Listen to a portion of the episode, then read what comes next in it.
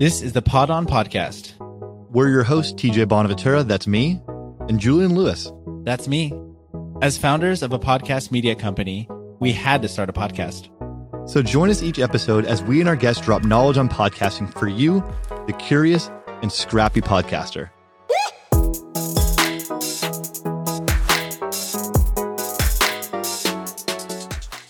Welcome to the Pod On Podcast. We're really excited for our guest today. We have the host of the Big Swing Podcast, Cooper Searles, and Ross Stripling. Welcome on, guys.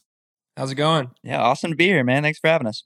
I'm very excited to have you on. Julian is very excited to have you on because, Ross, I actually don't know if you know this or not, but you, when you came on with Rich, you guys were the first people to record in the studio at Studio Pod way back when, almost a year ago. So it's kind of come full circle here.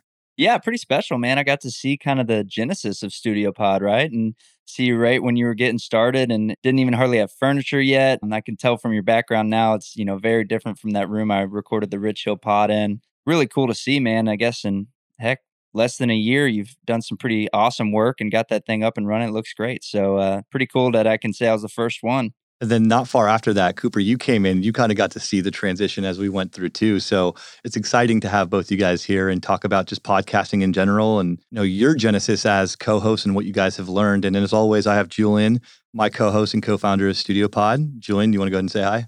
Of course. Yeah. Hey guys, I think I'm stoked to have y'all on because, you know, like hearing your initial podcast that was recorded at Studio Pod, I also was a client of TJ's. And so that kind of legitimized the white walls that were in that room when I first walked in there, but like the quality was there. But I really enjoyed listening to that episode that y'all had with Rich Hill's really powerful episode. And it was great for y'all to capture that story. And I've definitely listened to a handful of episodes since.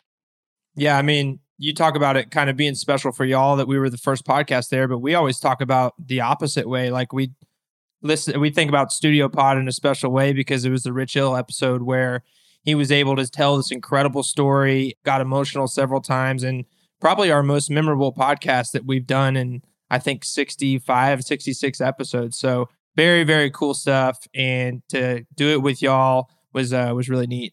Yeah, we were super appreciative to have you guys, and we're lucky enough to have you guys take a chance to record with us. And hopefully in the future, we can have you guys in again. That'd be awesome. We need baseball to come back so I can come back to San Francisco, man.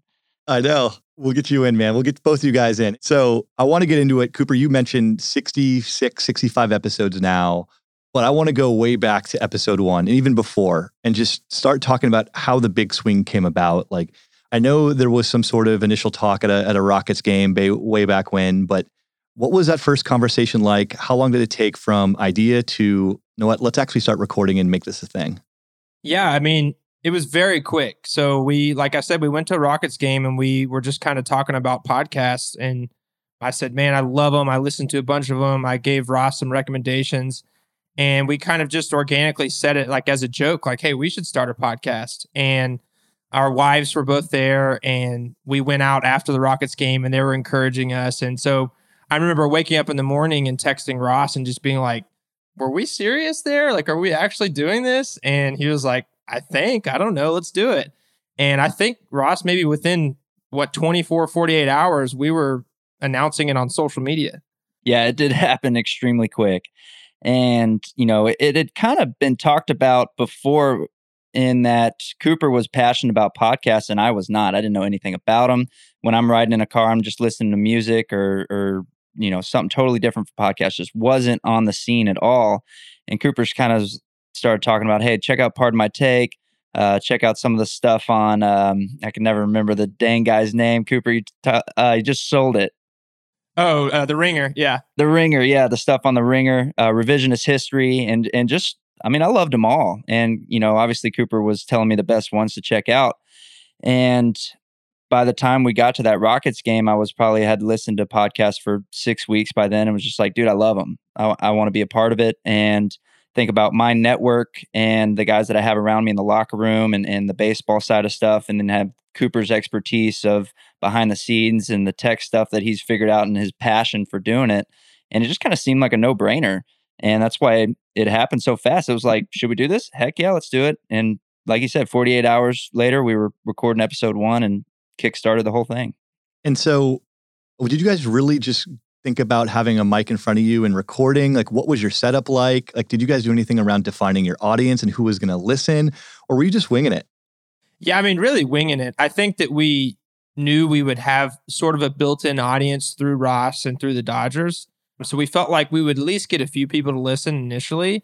But as far as like the organization of doing a podcast, I think that we just sort of based it on other podcasts that we enjoyed listening to. And we put a mic in our faces. I remember the first episode, and it was like a grind, like 3 or 4 hours to get through like 15 minutes of just like an intro pod.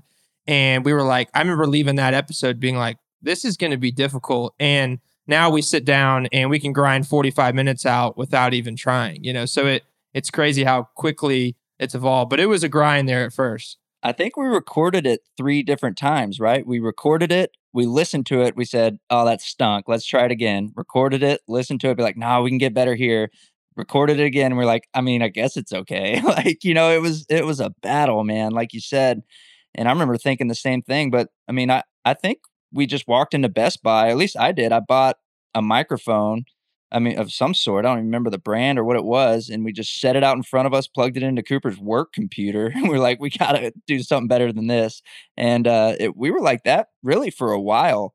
And once I left for spring training a few weeks later is when we had to get creative on how to figure it out remotely. What do you think it was that got y'all over the hump from like recording those first 3 and then realizing like, let's just put it out there and see what happens?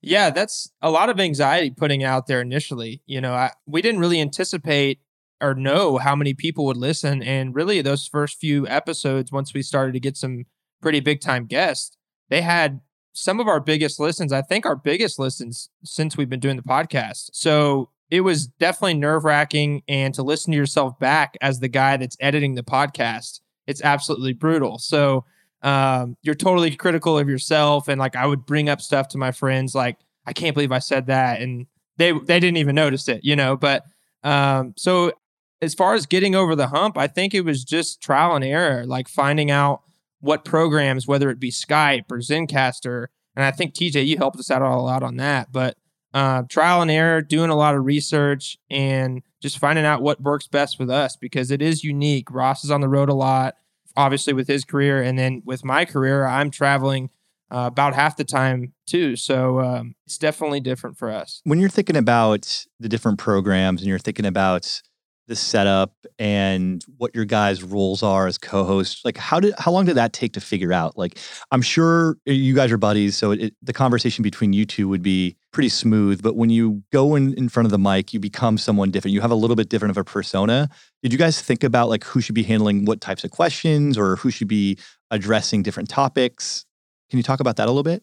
I think from the start, we knew, or at least I knew, that Cooper was going to be the intro, outro guy. Right. I mean, he had that ability. He did it right off the bat. I mean, that was the first thing he killed from the start. It was like, hey, welcome to the Big Swing Podcast. This is, you know, Cooper Searles with my, co-hosting podcast compadre. Podcast compadre. Yeah. Like he just opened up with that. And I was like, heck yeah, you know, and just let him run with that.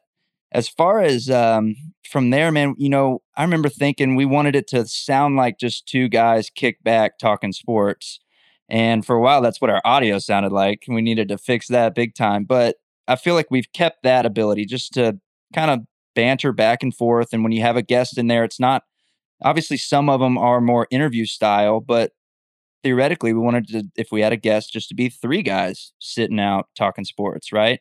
And not just like, hey man, what's your favorite color? What's your favorite memory? You know, that kind of stuff. We wanted it to be an open conversation. And obviously that took time. But that was the structure from the start that I remember us kind of talking about and really wanting to pursue. Well, and I think too, when we're interviewing a lot of athletes, with Ross obviously being a professional athlete, like I'm of course going to defer to him on the more like technical, you know, 3-2 count, what pitch are you throwing? You know, like stuff like that. I'm obviously not going to be able to provide a lot of insight on that. But I think what I can do is just be a little bit goofier or, you know, say something that maybe a fan was thinking at home. And I think that that structure, we really never talked about, but I think it was just kind of understood. I think that's the approach that TJ and I are trying to define with like the Pod On podcast, whereby I came to him as a client and he was kind of like that expert to help me get going. And so when we have guests like y'all on, you know, I'm empathizing with y'all from a perspective of like, we're both podcasters trying to make this happen. Whereas like TJ's like kind of that expert voice that kind of like weighs in on like the strategies and how you can go ahead and get started and continue with your podcast. So I guess one thing to consider on our end is how, TJ, you talked about, you know, we're going to kind of chat here for about 60 minutes and cut it down to 40, 45 minutes of content.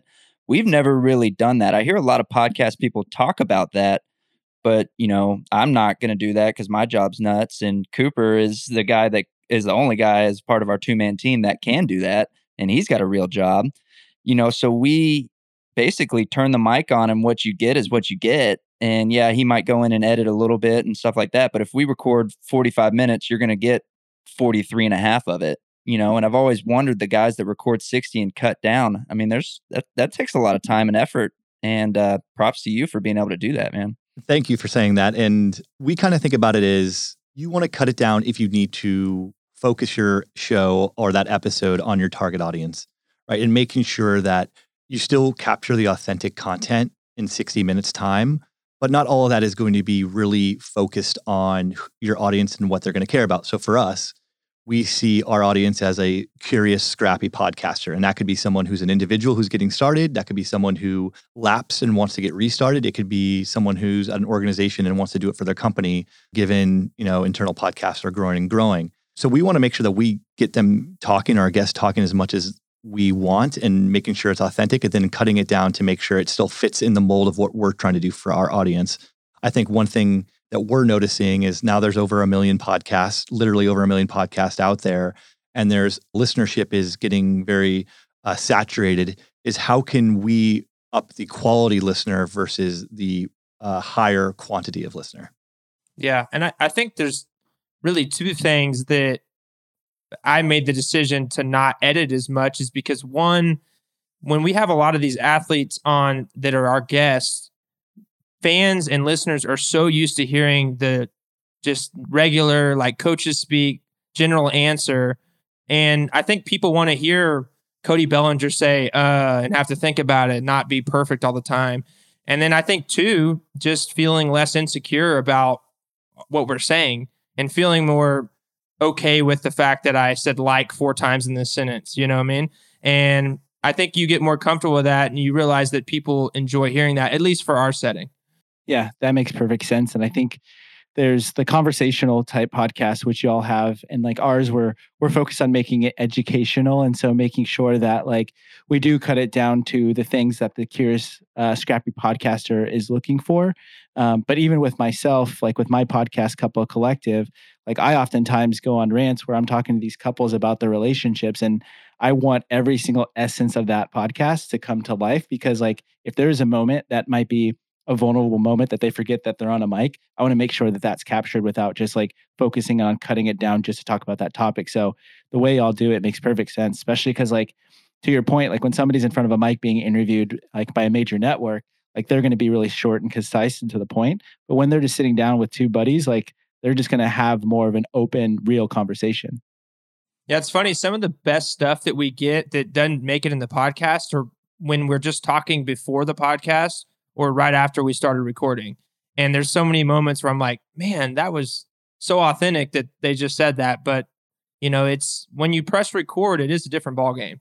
So I want to talk about a little bit about when you first got started, you're defining your cadence and how often you wanted to release. Because one thing that we constantly find with newer podcasters is they get super ambitious. They have a conversation with themselves or with a co-host, much like you guys did at the Rockets game, and start to think, we want to get this started. They get very gung-ho, but once they start to record, they realize they can't keep up with the release schedule. So a tactic that we always like to recommend is batch recording. And I think, Cooper, we have talked about this before, but recording, let's say 3 or 4 or 5 episodes at a time or within a week's period. And then now you have, if you want to release on a weekly cadence, you now have 5 weeks worth of content that you're ready to release in the bank, and then you can start recording more regularly. Did you guys have any thoughts around that when you first got started? And did you guys find a rhythm that made sense to do that?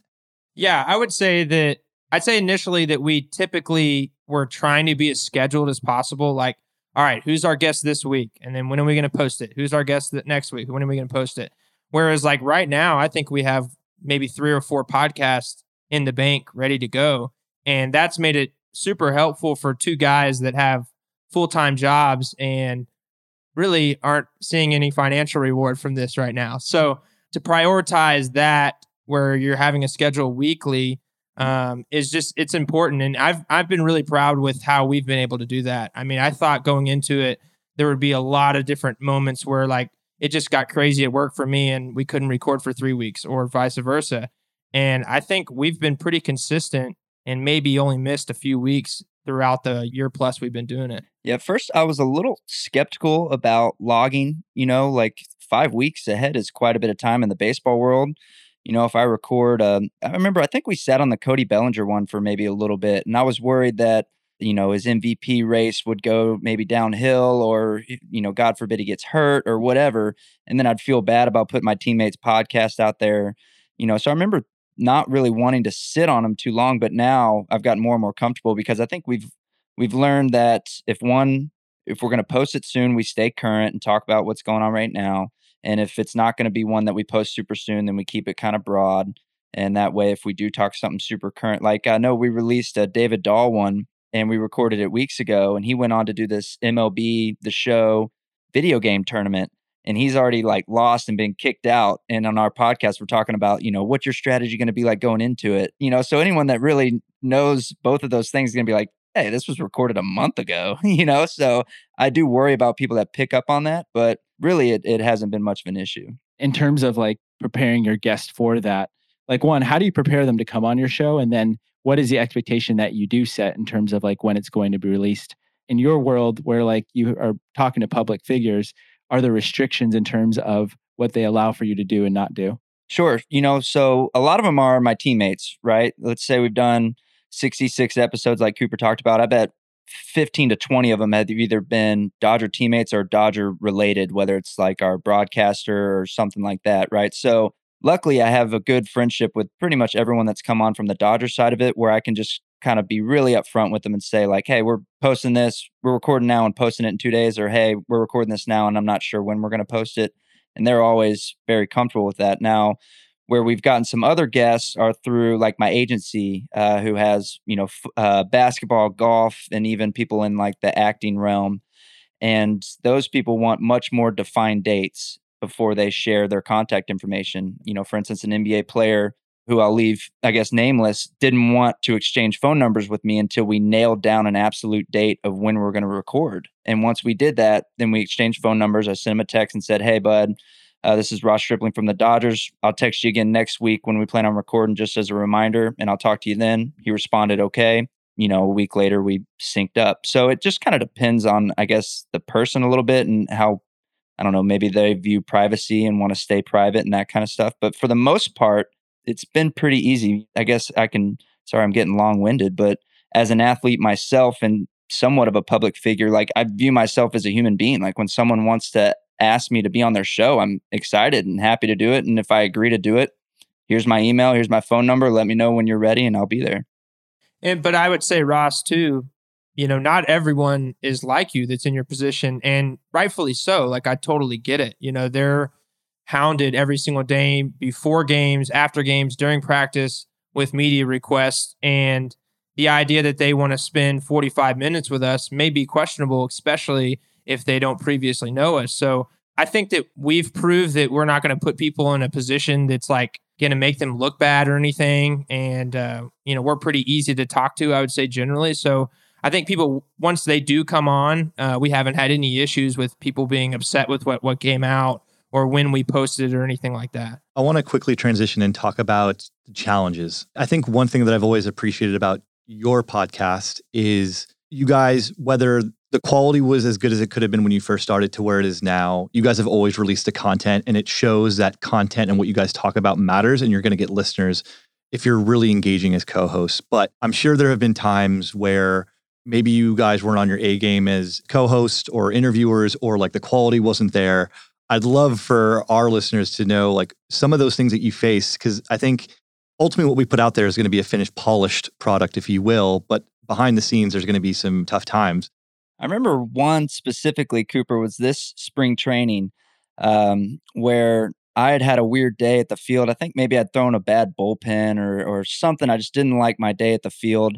And we were going to talk about, I had almost gotten traded to the Los Angeles Angels, and that trade fell through, and it was a huge topic, right? I mean, we got Mookie Betts and David Price, like these mega stars, and I was in that trade and then not in that trade. It was like something that I was going to be able to talk about firsthand that most people don't get to really share, right? Like, I went through a massive trade and I get to talk about it, and I just had bad energy. And I think I kind of like ran off on Cooper a little bit too. He had kind of weird energy, and we still grinded through 30 minutes of both of us knowing like, this is terrible.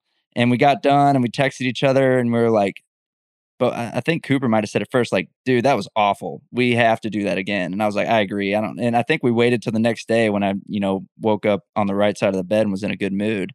And, sometimes, life happens. You're just not in a good mood, and that's going to come out in your podcast. Like, if I had a bad day, I'm not going to all of a sudden sound super excited to talk about whatever it is on the, docket that day. And that one I remember specifically. For whatever reason, we just kept going despite knowing how just blatantly awful it was. Yeah, I remember that's the exact example I was going to use. I remember right after the episode, I was like, okay, I'm going to go ahead and just start grinding through and editing this podcast. And I got like through 10 minutes and I texted Ross like, man, this is not good.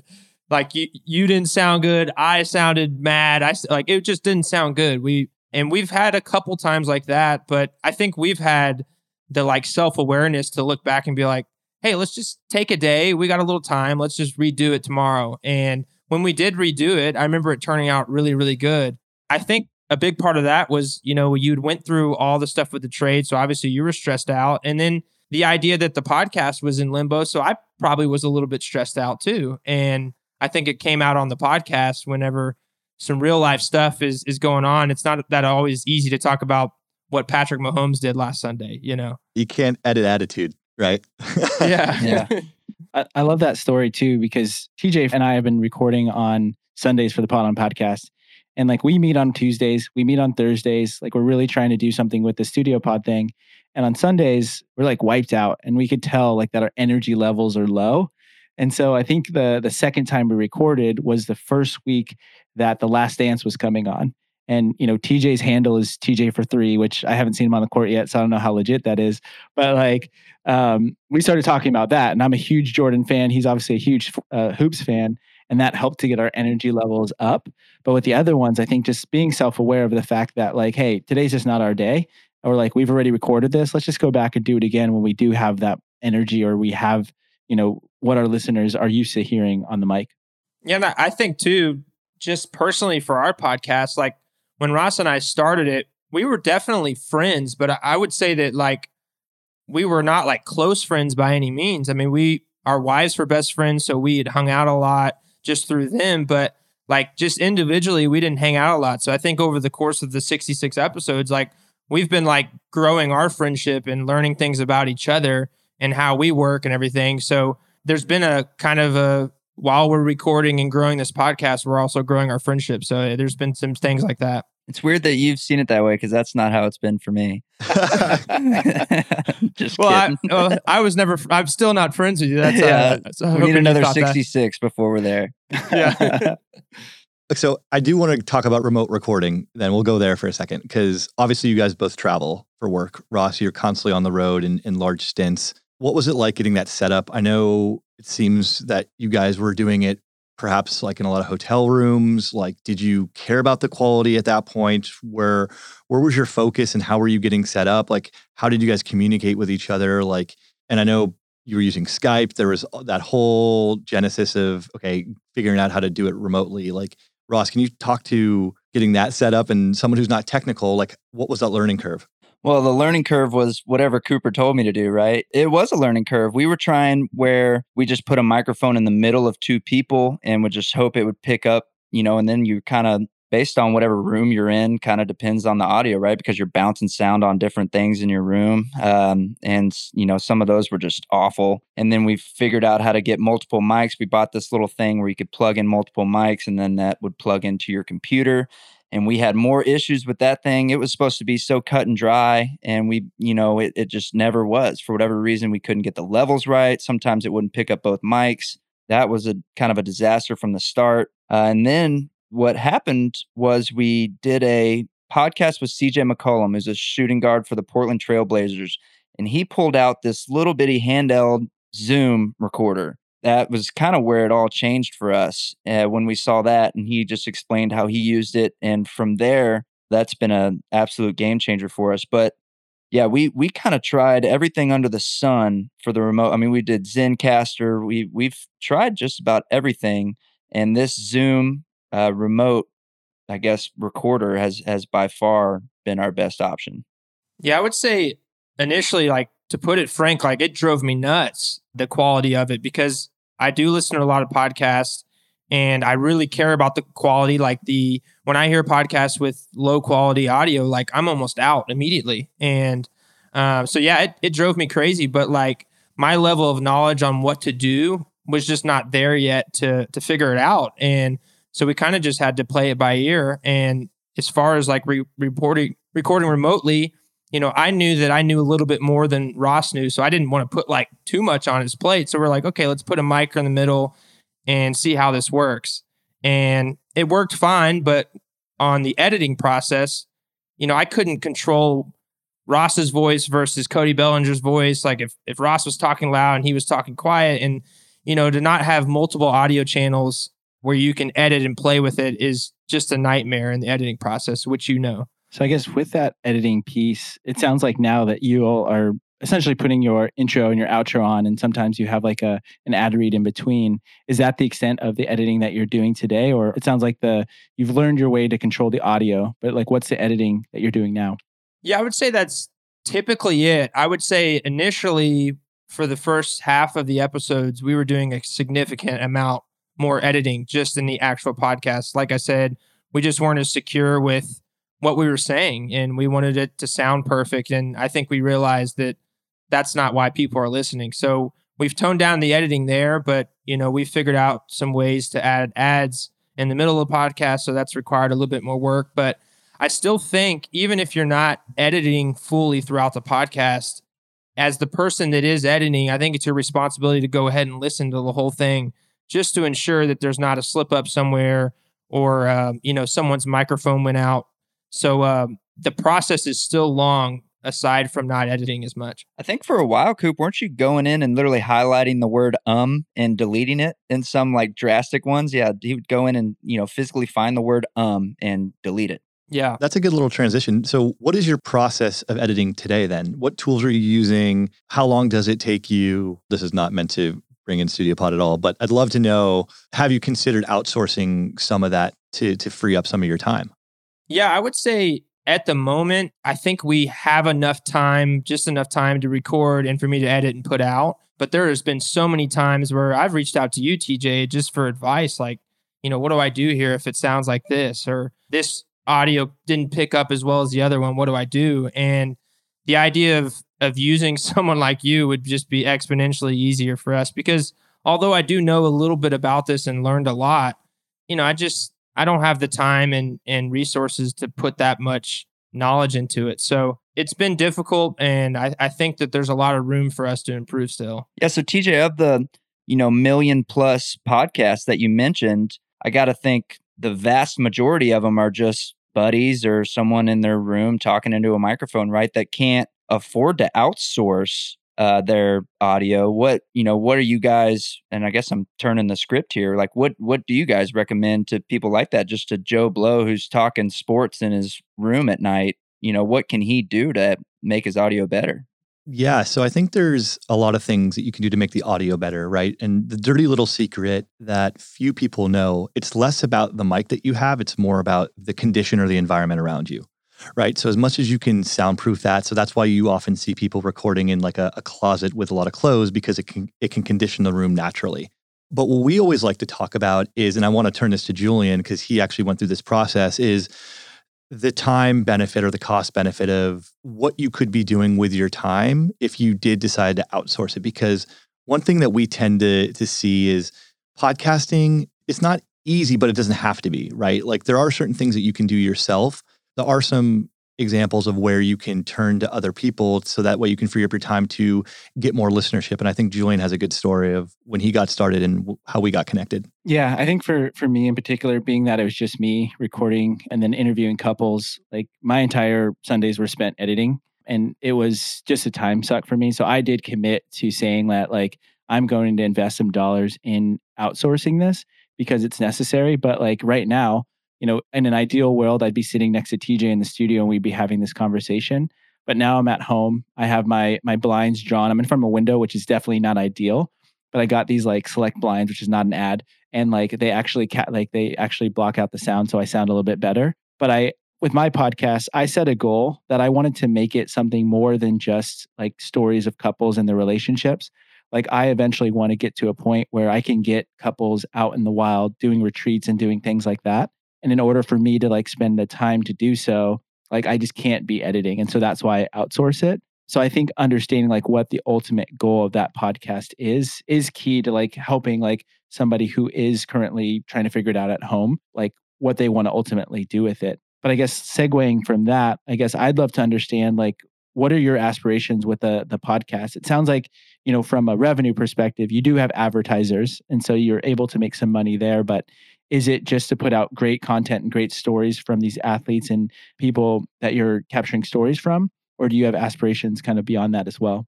I think for one, Cooper and I's personalities, if we're going to commit to something, we want it to be successful, right? And we've kind of said that from the start. Like if we're going to do this, it's not for fun. Like we're going to try and be successful and try and build it into something.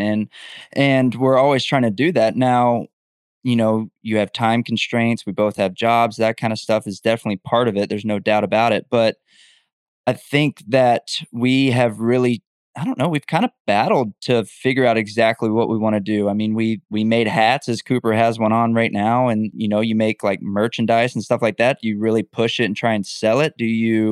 I don't really necessarily know what the growth potential is of a podcast. We think that we have as good a guest as anyone around in the sports world, yet we struggle to really, really grow as fast as we feel like we can. And, you know, I remember when we first started this, what I wanted to do was I wanted to get my teammates to open up because I'm used to seeing Cody Bellinger give the, you know, take it one day at a time kind of answer. And I know the real Cody and he's unbelievable and he's a goofball and he's one of the funnier guys that I've ever met. And I wanted to give people an opportunity to hear that. But as far as the podcast itself, I think that we've really, you know, we've never sat down and like brainstormed like, dude, a year from now, this is our goal. 5 years from now, this is our goal. We kind of take it almost like week to week. Yeah, I think we're kind of in a unique spot because we do have to constantly remind ourselves that like, hey, we got into this with no expectations. So like, if this is what it is and this is what it ends up being, like we got to be happy with that. But at the same time, like Ross said, like we just, our personalities, if we're going to do something, we're going to try to do it right. And so it is a grind to figure out what the next path is, because I think we don't necessarily know where we're personally going to be at in a year. You know, I may be at a different job where like I just can't commit the time, or Ross may get traded and just, you know, the podcast falls off, you know. So for us to plan a year and ahead is just difficult, but I would love for us to have some clarity on where we're going. But again, there's so much uncertainty. I think when you reference back to the million, you know, we talk about pod fade and I think a lot of it does land in that realm of like there's situations that happen in which co-hosts can't necessarily get together or just life kind of gets in the way. And so, I mean, I definitely think that y'all have a great platform that you're starting that's going to really grow into something that can be beyond just like you two on the microphone. But I think that is like the base of it, and continuing is going to get you where you ultimately want to land. So I totally agree with you, Julian. And I just, you know, so your advice is to basically keep plugging away, like just keep doing it. But as far as you say, it'll grow into something else. So do you wait for someone to come to us and say like, hey, we like what you're doing. Why don't you try this? Or like, we need to see what those avenues are to grow it into something else. Like we did our first live event. It was a blast. But now how do we pursue other live events? Do we just keep DMing companies about sponsorships, about live events? You know, it's just, you know, as far as direction, I think that's where we kind of lack is we need someone to steer us.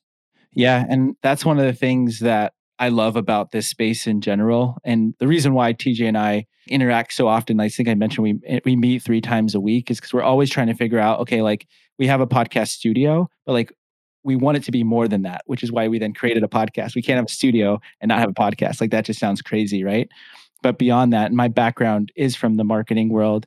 And it's like, you mentioned live events. Like, I think that's going to continue to be so huge for podcasts, because not only seeing you two in person, like the people who love listening to you, and also having your guests kind of come on and do that. And like figuring out like, how can you activate around like an all-star game, for instance, like Studio Pods in San Francisco. We have arguably one of the best sports franchises right there, and a lot of other great ones in like baseball, hockey, and all those things. Like, how can we activate and let them know, like, anytime you have a guest in town, come to Studio Pod. 2021 All-Star Games there. But I think around your sport specifically, like being able to capture the stories in all the different cities that you go to, and potentially, and obviously your schedule might not permit you doing a live event around a game, but figuring out the moments in which you can, I think that alone is going to help to accelerate you. And then people are going to see the merchandise and all those things and start to realize that it's a brand. It's not just a podcast, which I think that's exactly what you're building. And I think, you know, when it comes to growth, it's one of the number one questions we get. Like, number one, how am I going to make money from this? Or number two, how do I get people to listen to it? And they kind of go hand in hand. And the thing that we always recommend is leveraging the network if you're going to have guests on, right? If you have a guest that you don't know, giving them time to plug anything that they're doing, and then making sure that they're comfortable with like resharing something on Instagram or Twitter where they may have a large following.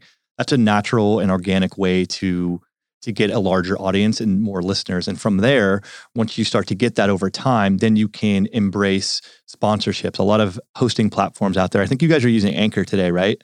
Mm-hmm. Yeah. Yeah. So using Anchor, so you can get those stats, and then you can share those with sponsors and say, this is our growth that we've seen over the 65, 66 episodes.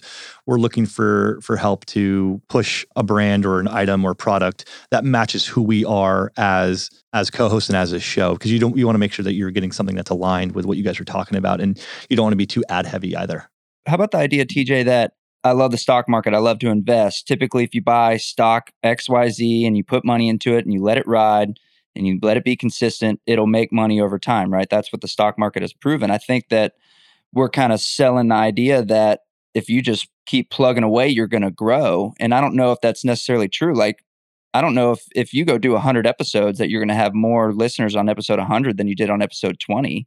You know, you can't necessarily guarantee that. So there's got to be other ways. I don't know what they are, obviously, or else we'd be doing them. But, you know, it's just, I don't like saying or promising people that when they ask me, it's like, yeah, just keep plugging away because people will come. You know, this isn't Field of Dreams. It's not necessarily true. But obviously that is the best way to do it. Be consistent, put good stuff out there, and people will come. But some people obviously really struggle to find that content. And this is full circle of what we were talking about a little bit earlier in Julian's story of where he decided to, instead of spend the time editing, he now spent that time creating more of a marketing around the Couple Collective. So creating more social posts, creating newsletters to gain more people, maybe even put some ad dollars behind it, like SEO type things to grow the business. Or I call it a business, but essentially sometimes podcasting is a business, especially if you get more sponsor reads and more ads involved, because now you are generating revenue from it. So I know, Julian, I think that's a good approach that you took. Yeah, while y'all were talking, I just went to your Instagram, and one of the things that I've noticed that more recently, like with one single piece of content, you now have like 4 or 5 posts to promote it. I think that's a way to evolve for people to continue to not just say like, hey, we have a new podcast out and that's it. And we've seen that from some of our folks, but continuing to take a clip of it and add that into your Instagram stories and start to do that. And that's another reason why I was like, okay, I need to make sure that the editing is happening elsewhere so I can focus on this, trying new things, live events. So as you mentioned, Ross, like if you build it, they will come. Like it's not going to happen unless you're trying new things and finding new places in which your content is landing.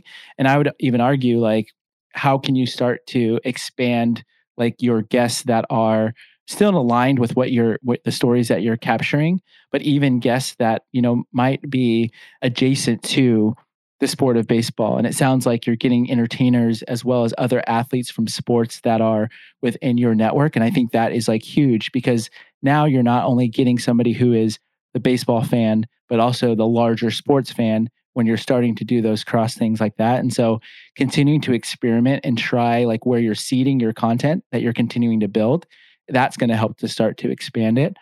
And then, you know, figuring out like, I know you're on the younger side of your baseball career, but like, how does it evolve beyond just like your career as well? And like thinking about some of the old timers and what they're doing now to really cement themselves. And like one of my favorite athletes is LeBron James. And I love LeBron James, not just because of what he does on the court, but what he does like beyond that. And like capturing like more of those stories, because like life after baseball, unfortunately, is like going to be a real thing. But continuing to expand where you're seeding your content, I think is going to help for y'all to evolve. Well, and I think too, for anyone that's listening that wants to start a podcast or is new to it, it's important to step back and like look at it from a further place, because when you're in it and you're recording every week and you're editing, and you're posting everything, you tend to like feel like things need to be happening quicker than they are. But I think for us, when we do step back, when the few times that we are able to do that, we start to think, man, we've done pretty much an episode weekly for the last year and a half, and we never thought we'd do that. Man, we've gotten X amount of these great guests. We've had multiple MVPs on our podcast. Like, that's stuff that we need to take stock of and be proud of. But I think Ross and I's personality, we just are not the type of people that really look back and do that. We're always kind of looking forward. But it is important to think like we have came a long way, and now that we have this base of knowledge and expertise, like we can continue to grow through that. And one thing I thought I heard you kind of touching on a little bit, Julian, might be not to pigeonhole yourself a little bit, right? Like when we first started, we sat down and we said, hey, this is not going to be a Dodgers podcast, you know, and really we might be 10 times more successful than we are right now if we were a Dodger podcast, if we just did Dodger content twice a week, Dodger guests only. And, you know, we just, I think we would be. Yeah. And we just decided not to go down that path because, you know, we wanted to, as Cooper said, we wanted to talk to other walks of life, other sports, whatever, you know, whatever piques our interest that week, that month. And I'm so glad we did that because I think it's kept it interesting. It's kept our passion for it as opposed, I mean, I'm already in the Dodger locker room 10 hours a day. The last thing I want to do is go home and talk about it for another hour. Right. So, you know, I think that was one thing you were touching on, Julian, is don't pigeonhole yourself thinking you specialize in this one thing when really you might be passionate about something else. Yeah, I think just being like true to whatever path you feel comfortable on. Like we had an opportunity pretty early on to join The Athletic and have a Dodgers podcast. And we would have been making more money off the podcast than we are now. We've probably had more exposure. But in the end, we kind of made a decision like, you know, we're not going to be happy and we're not going to have as much fun talking about Dodgers baseball every single week for 45 minutes. And it was a great decision, I think, in the long run for us to do that because we've had actors, we've had finance people, we've had a guy that does marble races just on our podcast. Like, and those have been some of our favorite podcasts, the non-athlete ones. And that goes back to Cooper, you said at the beginning of the podcast, like, that's not your expertise. And if you're pigeonholing yourself, then you're limiting what you could be talking about. I'm sure there's been podcasts where you found yourself maybe talking a little bit more about something that you're passionate about and you were able to take more ownership of that particular show or episode. So it's interesting that you guys decided to take that route because I feel like most people would go like and follow the dollars, but I appreciate that you guys have stayed true to yourselves and what you believe in. The one thing that you touched on, and I want to hit on it because it's something that Julian had mentioned is becoming more and more popular, is the live events. And you guys did one. I'd love to go through the process of what that was like, how that came about, how it was different from a normal podcast, and if you'd want to do it again. Definitely want to do it again. It was a blast and it's an adrenaline rush. It's totally different, man, when you got 100 people staring at you and waiting to see what's going to come out of your mouth. We were very, very lucky to get in with Baseballism early as a sponsor, and they seemed very, very happy to get in with our podcast. So we've been lucky to work with them. And one of the first things they mentioned was, you know, hey, if you ever want to do a live event, we'd love to have you. And I remember we might have only been 20 episodes in at the time. And I remember thinking like, that's way over our head right now. You know, we are not ready for that. Let's just stick with this 30-second ad read and see where we go, you know? And every time we kept kind of renewing advertisements, they kept saying, you know, hey, we got stores in LA, San Francisco. There's one in Phoenix during spring training. If you ever want to do a live event, let us know. And I think one day I just kind of said Cooper, like, let's do it. You know, let's explore what it is and what they're looking for it to be. and let's pursue it. And kind of got the ball rolling really quickly. And before we know it, we had it planned for spring training, maybe like 6 weeks in advance. We knew we had it on the docket. And I got more nervous every day leading up to that thing because, I mean, I can pitch in front of 50,000 people, but talking in an intimate setting like that is more nerve-wracking. And Baseballism, just to make sure everyone, our listeners, know what that is it's a shop, right? So they're an online, they started as an online, basically brand selling t-shirts, and they make these crazy soft t-shirts. They fit athletic built people that, you know, kind of like a Lululemon or an Adidas or whatnot. And they make these really cool shirts. And then they started opening up storefronts. And I think they have maybe 10 or 11 storefronts across the nation, mostly centered around baseball facilities, whether it's stadiums or spring training. Their stuff's awesome. Everything I've ever gotten, I love it. The biggest thing too, where we were worried about the planning, like we just didn't know how the setup was. And even weeks leading up to it, when we did confirm, like, I remember I had like a, oh shit moment where I was like, all right, I don't know if we need a speaker or do we need a stage? What microphones are we going to use? And so the idea that we planned all that and pulled it off, I was very, very proud of us because we had no expertise in that. And I do think figuring out all the podcast equipment and just on a smaller scale, like made me less nervous tackling that as a live event. So, and we didn't know whether we were supposed to sell tickets. We didn't know how many people were coming. We had no idea. We didn't know if 8 people were going to be there or 800. We originally had Justin Turner, and the one in Arizona is tiny. I mean, I think we had 90 something people show up and it was packed. So once we went and saw it in person, we're like, hey, we got to limit this in case it kind of is bigger than we expect. And we had Justin Turner as our original guest. And Justin Turner is beloved in Los Angeles, rightfully so. He's an unbelievable human being. But Justin Turner would have brought 2,000 people to that event. And we didn't know what we'd do. So we ended up canceling Justin Turner and just doing it ourselves. And it ended up being perfect. We got really lucky. But it was very much learning on the fly with that thing because we just, like I said, we'd never done it before. And now that we have done it, I think we feel fully confident because it went well and we figured out the technical side of it. I thought Ross and I eased into it really quickly. It was funny, the podcast we did before, Ross was kind of giving me a hard time. He was like, man, I don't know if you're prepared for this. Do you realize what we're about to do? He was like, I pitch in front of 50,000 people. I do interviews all day. You've never done anything like this. So, but I felt like we eased into it good. I think it was nice because everyone that was there was already familiar with our conversations. They listened to our podcast. They love Ross on the field. So it was kind of a stacked deck, but I think that's part of what a live event is for. And did you guys see any sort of like uptick from there? Or like what was the result of that?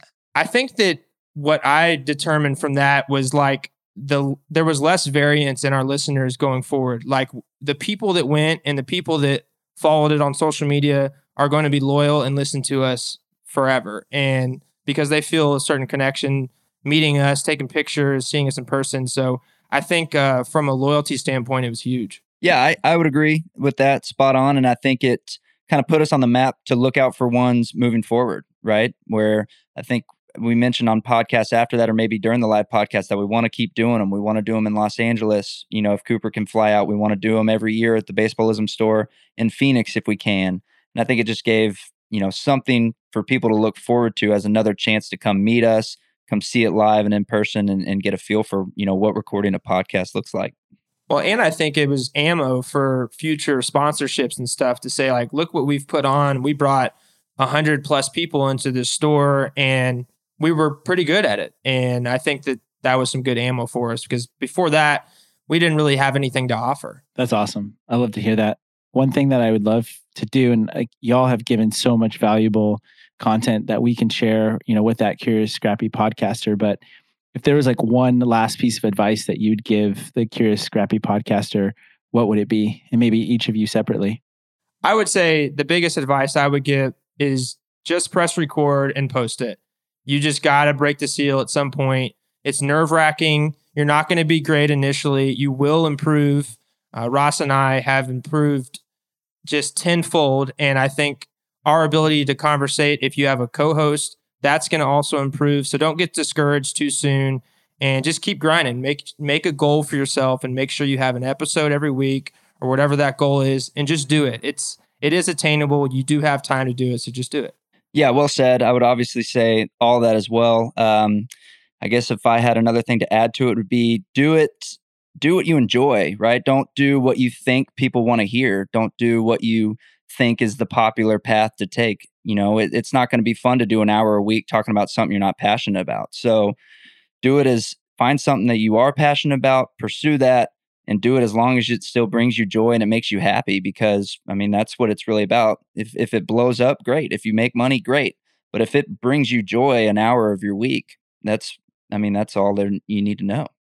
I think, too, it's like you said, Ross, like for a lot of people, and even for us at our level, it's really just a hobby. And it's just like someone that loves to go play golf or go fishing. Someone can have a hobby of podcasting and spend money and invest in that just for themselves. And I think that's also important. Thanks for joining. You guys were the first people in the studio, so we had to have you on as guests. Please, if you guys don't mind, tell the audience where they can find you. Yeah, you can find us on anywhere you listen to your podcasts, Spotify, Apple Podcasts. We're called the Big Swing Podcast. My name's Cooper Searles, and then Ross is a pitcher for the Dodgers. We've been doing it for about a year and a half now. We're on social media at Big Swing Podcast. And then we also have a website, bigswingpodcast.com. So we talk about sports. We've had actors on there. We have financial people. So pretty much everything with a focus on sports. And we really appreciate you coming to listen. Pod on.